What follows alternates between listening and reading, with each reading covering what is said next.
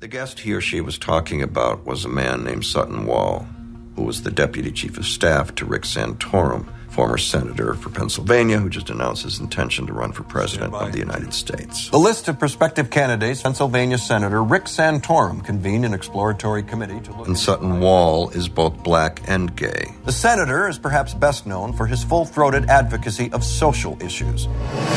Why you would work for a man who believes that you're inferior, that you're damaged, Stop that you're ill, hitting him. unnatural, a threat to children, unfit to serve in the military, unfit to be a parent, and unloved by God. I'm asking you, Stop. sir. Just stop. I believe in the sanctity of life. And if that word is too vague for you, then look it up. I support the senator because of all the candidates in the field. I believe he is the only one whose passion on the issue of abortion equals my own. And I believe he has the skills to make a fantastic president. I'm not talking. That's not what you I'm talking not to you. interrupt me again, sir. I am more than one thing. How dare you reduce me to the color of my skin or my sexual orientation? There are people who look just like me, thousands and thousands who died for the freedom to define their own lives for themselves. How dare you presume to decide what I should think is important? Yes, when it comes to equality for the gay community, Senator Santorum is wrong. But I am far more insulted by your high handed implication that I need your protection. Sir, I Shut certainly up! was- I'll let you know when I'm finished.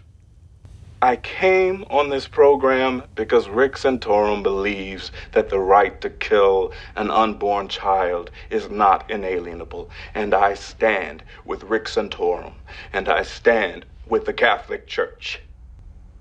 I am not defined by my blackness. I am not defined by my gayness. And if that doesn't fit your narrow minded expectation of who I'm supposed to be, I don't give a damn because I'm not defined by you either. So get this through your head. I don't need your help. Mr. Wall, does Mr. Santorum think you're fit to be a teacher? No.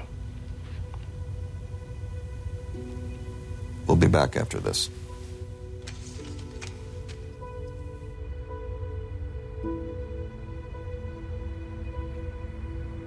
He has students and parents and friends and colleagues and strangers. I was the bully. I was the bully. Mm-hmm. You've got to give me credit for uniting the far right, the gay community, and blacks in their dislike of me. The internet exploded. Everybody thought I'd become unhinged. So I brought back this thing that happened about a year ago at Northwestern. When you yelled at a student. I scared her.